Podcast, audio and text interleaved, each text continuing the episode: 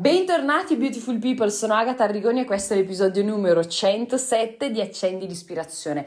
Oggi ho deciso di approfondire un concetto che abbiamo accennato qualche episodio fa, che è proprio quello della sostenibilità e di quanto sia importante comprendere se quello che stiamo facendo per raggiungere i nostri obiettivi nella nostra vita sia sostenibile, cioè non ci richieda di sacrificare tutte le altre aree della nostra vita, perché potremmo veramente pentircene tantissimo. Quindi ti lascio all'ascolto dandoti anche qualche dritta pratica sul come, diciamo, tenere in bilanciamento tutte le aree. Sentiti libero o libera di seguire il podcast così da ricevere in anteprima ed esclusiva tutte le notifiche ogni volta che pubblico un nuovo episodio. Ciao!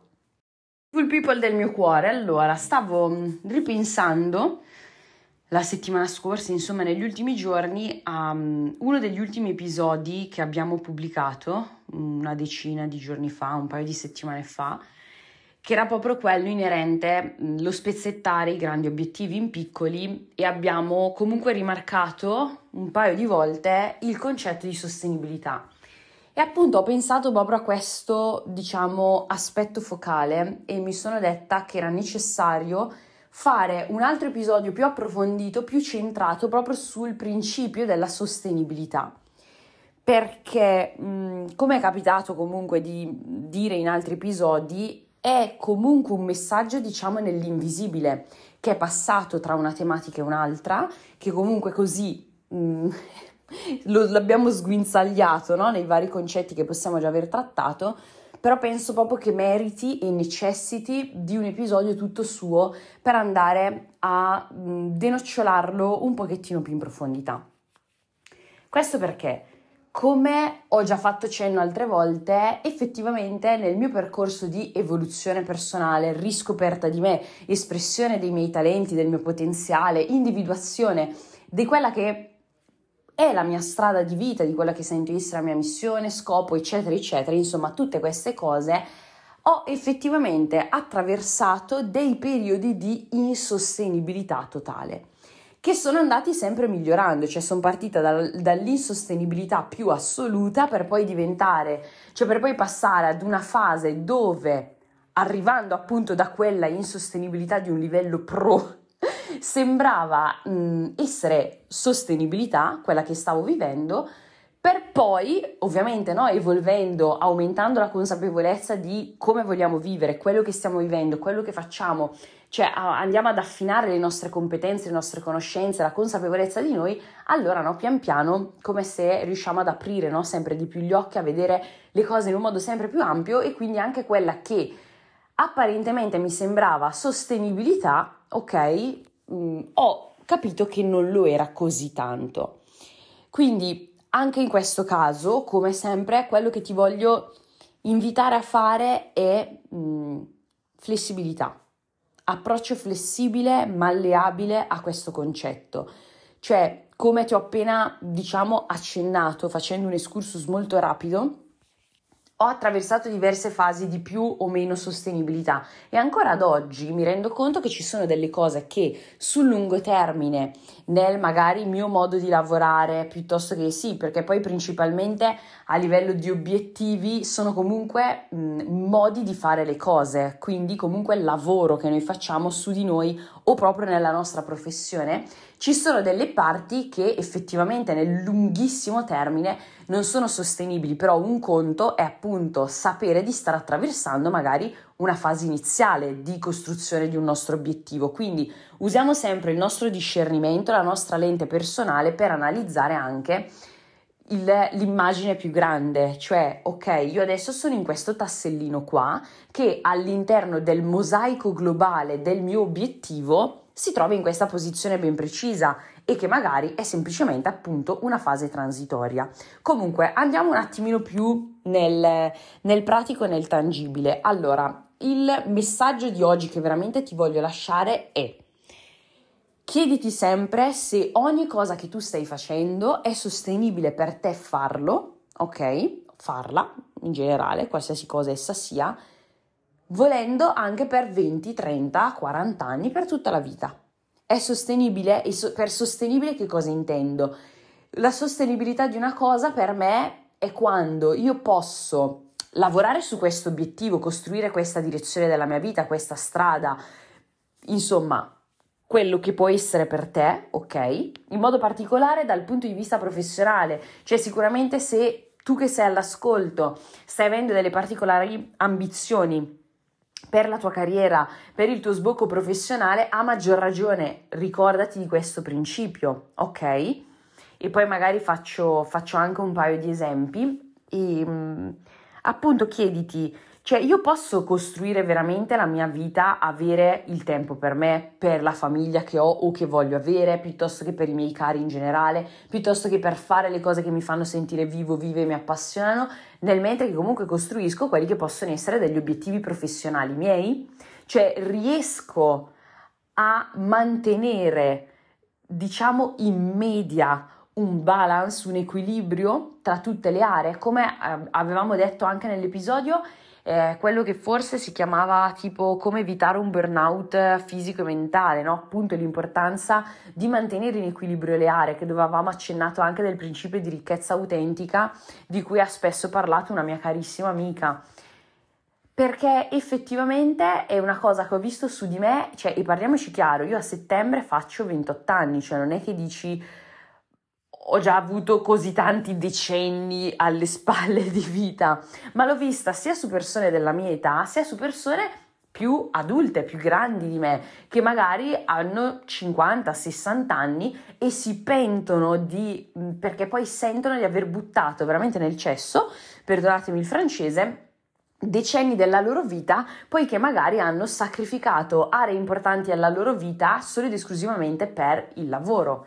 per fare più soldi, cose del genere, no? Che poi nulla, nulla è mai veramente buttato se viene, diciamo, se ne facciamo tesoro nel nostro cuore dentro di noi per poter migliorare, cambiare quelle cose di cui in un qualche modo magari ci si può pentire, ti lasciano un po' l'amaro in bocca, ma che puoi cambiare da qua in avanti, ok? Poi ovvio è molto più facile dirlo che a farsi, cioè io personalmente penso che per quegli anni in cui veramente ho vissuto in un modo insostenibile, ho fatto pace con quegli anni, cioè non posso tornare indietro e ricambiare le cose. Guarda le lezioni che mi hanno lasciato, la verità è che, come ho accennato altre volte, hanno capitalizzato tantissimo nella mia crescita, nella mia consapevolezza, nelle competenze che ho potuto sviluppare. Quindi so che può essere magari il consiglio meno rincuorante della storia se ti rendi conto mentre mi stai ascoltando che tu rientri in quella, diciamo, categoria di persone che sentono di aver vissuto un periodo della loro vita in un modo completamente sbilanciato e insostenibile, quindi magari per il lavoro piuttosto che per un'altra area della loro vita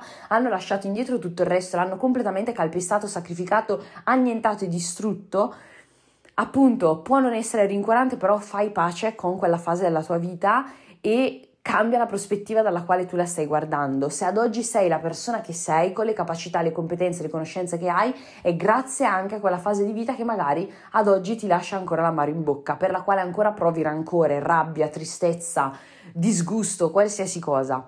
Purtroppo con queste, con, con queste emozioni non è che vivi meglio oggi, anzi. Quindi l'invito che ti faccio è se hai vissuto un periodo di insostenibilità nella tua vita, di completo squilibrio tra le aree importanti della tua vita, facci pace. Mettiti lì a tavolino e guarda tutto quello che ti hanno lasciato di veramente buono e che senza quella fase che magari ad oggi vedi solo dalla prospettiva negativa, però quante cose ti ha, ti ha dato di buono che effettivamente contribuiscono alla vita che hai oggi, alla persona che sei oggi tutto, tutto, tutto il kit no? che ti possono aver lasciato di abilità, eccetera, eccetera. Però appunto una cosa di cui personalmente mi sono resa conto è che sacrificare le cose belle della vita, che possono essere dei viaggi, del tempo con la famiglia, te- del tempo con il, la proprio, propria partner, piuttosto che ehm, fare qualsiasi cosa che, che ti possa veramente appagare, rendere felice e sereno, serena, non vale mai la pena, ma per nulla. Per nulla. Voi anche per, per, il discorso che abbiamo già affrontato in un altro episodio del fatto che non possiamo delegare la nostra, relazio- la nostra realizzazione, perdonami, a, al raggiungimento di un obiettivo, no? E quindi sacrificare tutto il resto della vita per un obiettivo preciso che noi vogliamo raggiungere potrebbe essere una cosa di cui appunto poi finiamo per pentirci e che ne va della nostra salute psicofisica, no? Quindi quello che, che voglio veramente lasciarti come riflessione oggi è chiediti quello che sto facendo oggi, posso farlo per tutta la vita senza pentirmene, godendomi la mia esistenza nel mentre? Poi sono anche consapevole del fatto che c'è una ciclicità nelle cose, ci sono delle stagionalità, delle fasi, ok? Ti faccio un esempio molto banale perché fasi e ciclicità non vuol dire anni per forza di cose o mesi, possono essere anche pezzettini del mese. Quindi ti faccio un mio personale esempio, ok, molto semplicistico, ma è un po' il nostro stile, no? Semplice, pratico e quotidiano. Io personalmente al momento, ma dubito che questa cosa pos- continuerà in questa maniera nei prossimi mesi perché stanno arrivando parecchie candidature, però fino adesso, da inizio anno, ok, in questi sei mesi ho aperto per una settimana al mese le candidature al mio percorso individuale, al mio programma di mentorship, no? E è ovvio che in quella settimana del mese il mio focus, attenzione, il mio focus è sbilanciato.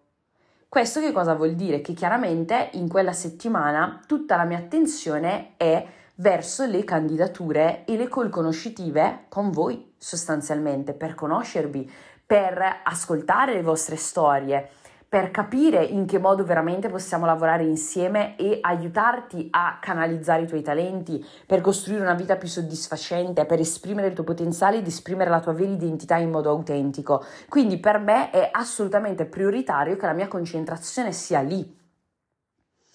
Questo quindi che cosa comporta?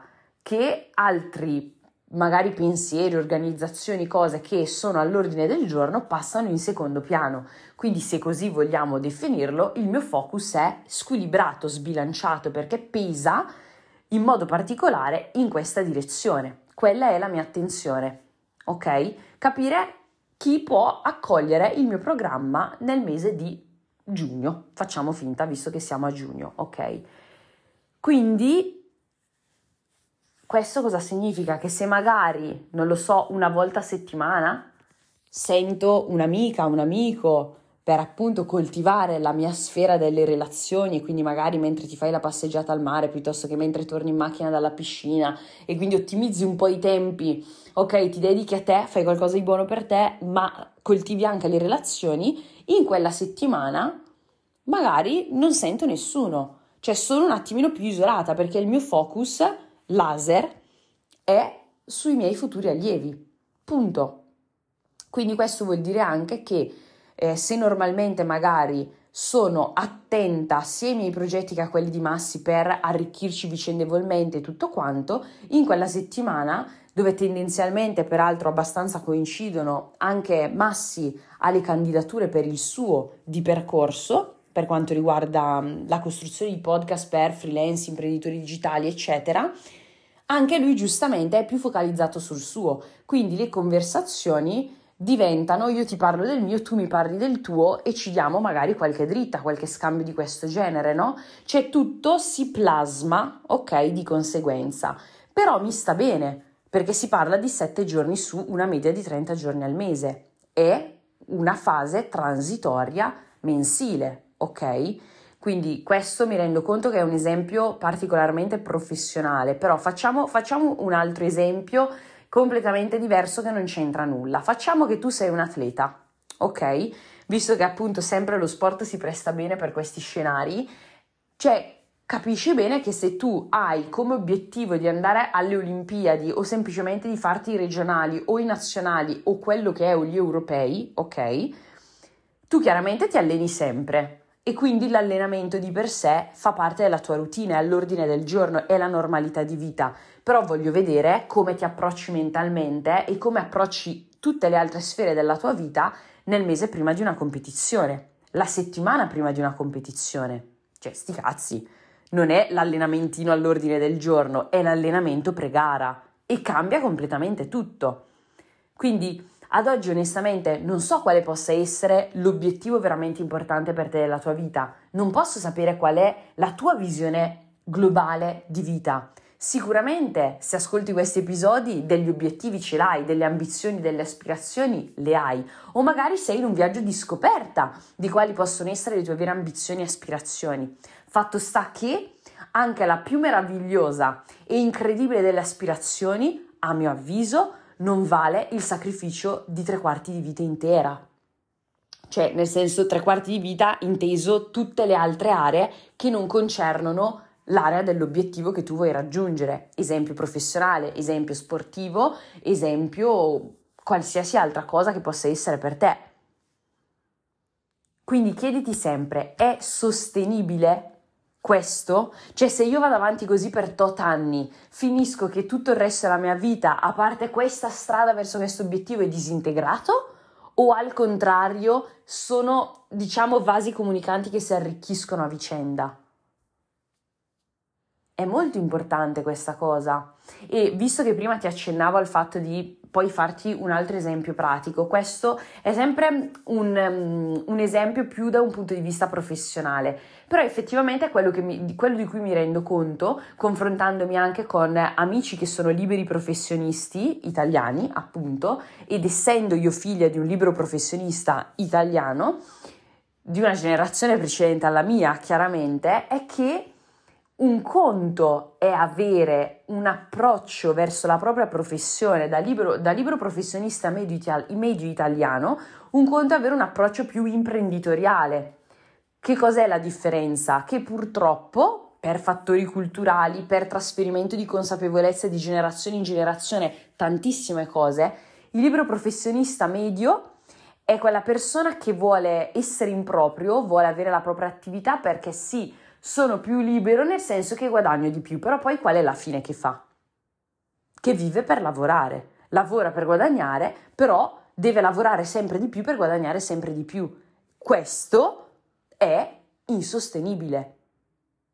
E tu mi puoi dire, sì, però Agata, allora come si fa? Dai, nel 2023 non possiamo veramente farcela questa domanda, cioè, o meglio, facciamocela per trovare tipo un trilione e mezzo di risposte perché se sviluppi le giuste competenze, le giuste abilità, cioè veramente ci sono infinite opportunità ad oggi per poter avere un approccio più imprenditoriale, cioè cosa vuol dire scalare la propria attività. Questo magari può interessare di più a chi è, è, già magari un libero professionista, a chi magari è un nomade digitale come, come me e Massi, piuttosto che un freelance, eccetera, eccetera. E so che ce ne sono molti all'ascolto, però scalare un business vuol dire, cioè, è come scalare comunque un qualsiasi obiettivo che noi ci poniamo.